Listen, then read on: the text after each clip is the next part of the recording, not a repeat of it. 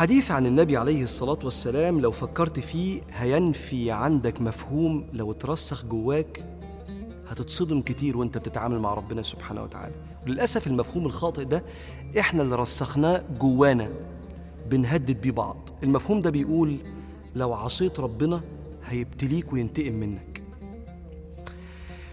لما الواحد بيعيش بالمفهوم ده أول ما بيبتلى بيقعد يدور في حياته يقول أنا أكيد غلطت.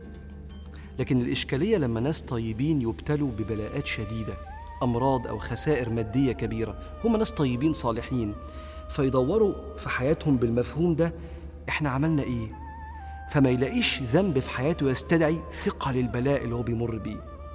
بس المفهوم لسه موجود فيبدأ يشك في العدل الإلهي بالذات لو شاف واحد مش كويس أخلاقيا ظالم مثلا وربنا معافيه حرام والله يا جماعة نرسخ جوه قلوبنا مفاهيم غلط عن ربنا. حصر ما يحدث في حياة الإنسان من تحديات وابتلاءات إن ده عقاب من ربنا بيبتليك عشان غلطت ده حصر لحكمة ربنا الواسعة وتضييق لواسع وسعه الله سبحانه وتعالى. وهنا قصة واضحة جدا يرويها الإمام الحاكم عن سيدنا رسول الله عليه الصلاة والسلام بتقول لكل واحد مش لازم يكون البلاء اللي في حياتك انتقام من ربنا عشان انت غلطت. بيحكي سيدنا رسول الله للصحابة وللمسلمين إن سيدنا أيوب ابتلي كان 18 سنة. والناس كلها بعدت عنه فانفض عنه القريب والبعيد. إلا اتنين من أصحابه كانوا أقرب أصحاب ليه فكانوا بيزوروه الصبح وبالليل وفي يوم من الأيام واحد قال للتاني تعلم لقد أذنب أيوب ذنبا ما أذنبه أحد من العالمين. قال وكيف ذاك؟ بتقول كده ليه؟ قال لأن الله تركه ثمانية عشرة سنة ولم يرفع عنه البلاء. فلما راحوا له في الزيارة التانية واحد منهم قال يا أيوب تكونش غلطان غلطة كده وربنا بيبتليك بيها يعني. فقال والله لا أعلم. غير أني كنت أمر على الرجلان يتلاحان يعني بيتخانقوا مع بعض فيذكران الله حد فيهم يحلف كذب فأرجع فأصلي لأكفر عنهم. ده اللي أنا كنت بعمله والله. وبعدين سيدنا أيوب كان بيروح ليقضي حاجته في الصحراء وكانت مراته بتروح معاه تمسك إيديه. فكان يختفي في بعيد يقضي حاجته ويرجع.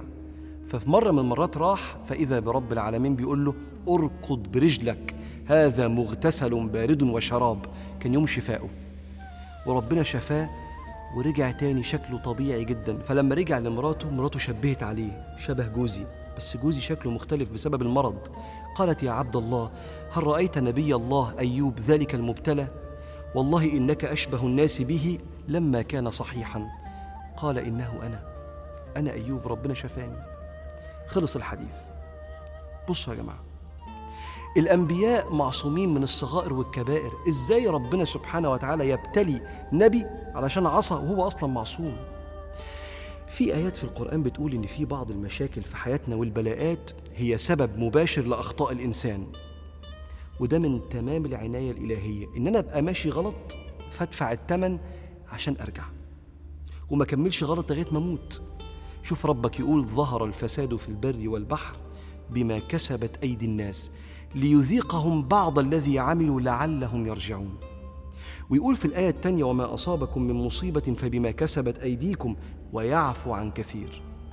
يعني النهاردة واحد ما ذاكرش وسقط ده ربنا بيحبه. لأنه لو اتعود طول عمره ما يذاكرش وينجح هيتعود على الغش واللامبالاة. واحد ما بيشتغلش ما بيروحش في مواعيده ما بينفذش المهام اللي المدير بيطلبها منه واترفد ده عشان مصلحته. عشان يتعود إنه يتحمل المسؤولية بدل ما يعيش طول عمره متدلع وعالة. إذا من رحمة ربنا سبحانه وتعالى لو أنا ماشي غلط إن ربنا سبحانه وتعالى يوقف الطريق اللي أنا ماشي فيه. عشان كده العلماء يقول لك ما ابتلاك ليعذبك إنما ابتلاك ليهذبك. عشان ترجع.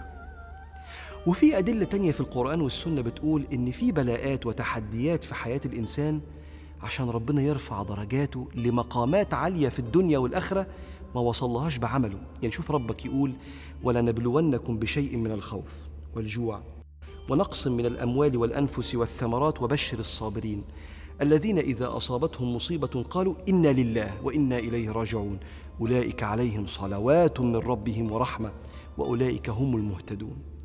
ربنا بيرفع مقامه لمقام الصابرين الشاكرين عشان يبعث مع سيد الشاكرين سيدنا نوح إنه كان عبدا شكورا. وجوه البلاءات اللي فيها رفع للدرجات دي في حكم كتير من تقوية النفوس. وتربيتها على المعاني الراقية. يعني مثلا لما واحد يبتلى وربنا يعلمه الرضا عن الله رغم البلاء كأنه علمه يا رب أنا بعبدك ليك أنت لذاتك مش للي بيجيلي منك فسواء بعتلي أو منعتني أنا بحبك أنت. ده قمة التوحيد والإخلاص. وساعات ربنا ياخد منك أشياء أنت متعلق بيها جدا عشان يعلمك إزاي تستغنى عنها وتبقى غني بالله مش ملهوف قوي على المقتنيات. وبعدين يردها لك تاني بعد ما يعلمك الغنى عن الشيء بالله سبحانه وتعالى. وإلا إزاي ربنا يكون ابتلى الأنبياء المعصومين انتقاما؟ أنبياء كان عندهم مرض وأنبياء كان عندهم مشاكل مع زوجاتهم وعيالهم. أنبياء سيدنا يحيى ذبح. أنبياء كان عندهم مشقة في العيشة وقلة الفلوس والموارد. فالبلاء ليس دائما انتقاما. تعرف هو راضي عنك ولا لأ؟ في البلاء بحاجتين. إنك رغم إن هو مبتليك أنت راضي عنه بتقول له بحبك. أي حاجة تعملها بحبك. عارف لو عملت كده يعمل لك إيه؟ يديك حاجتين. يكشف لك الحكمة من البلاء فلما تكتشف الحكمة تشكره لأنك يقينا هتلاقيها في صالحك. رقم اتنين يرفع درجتك.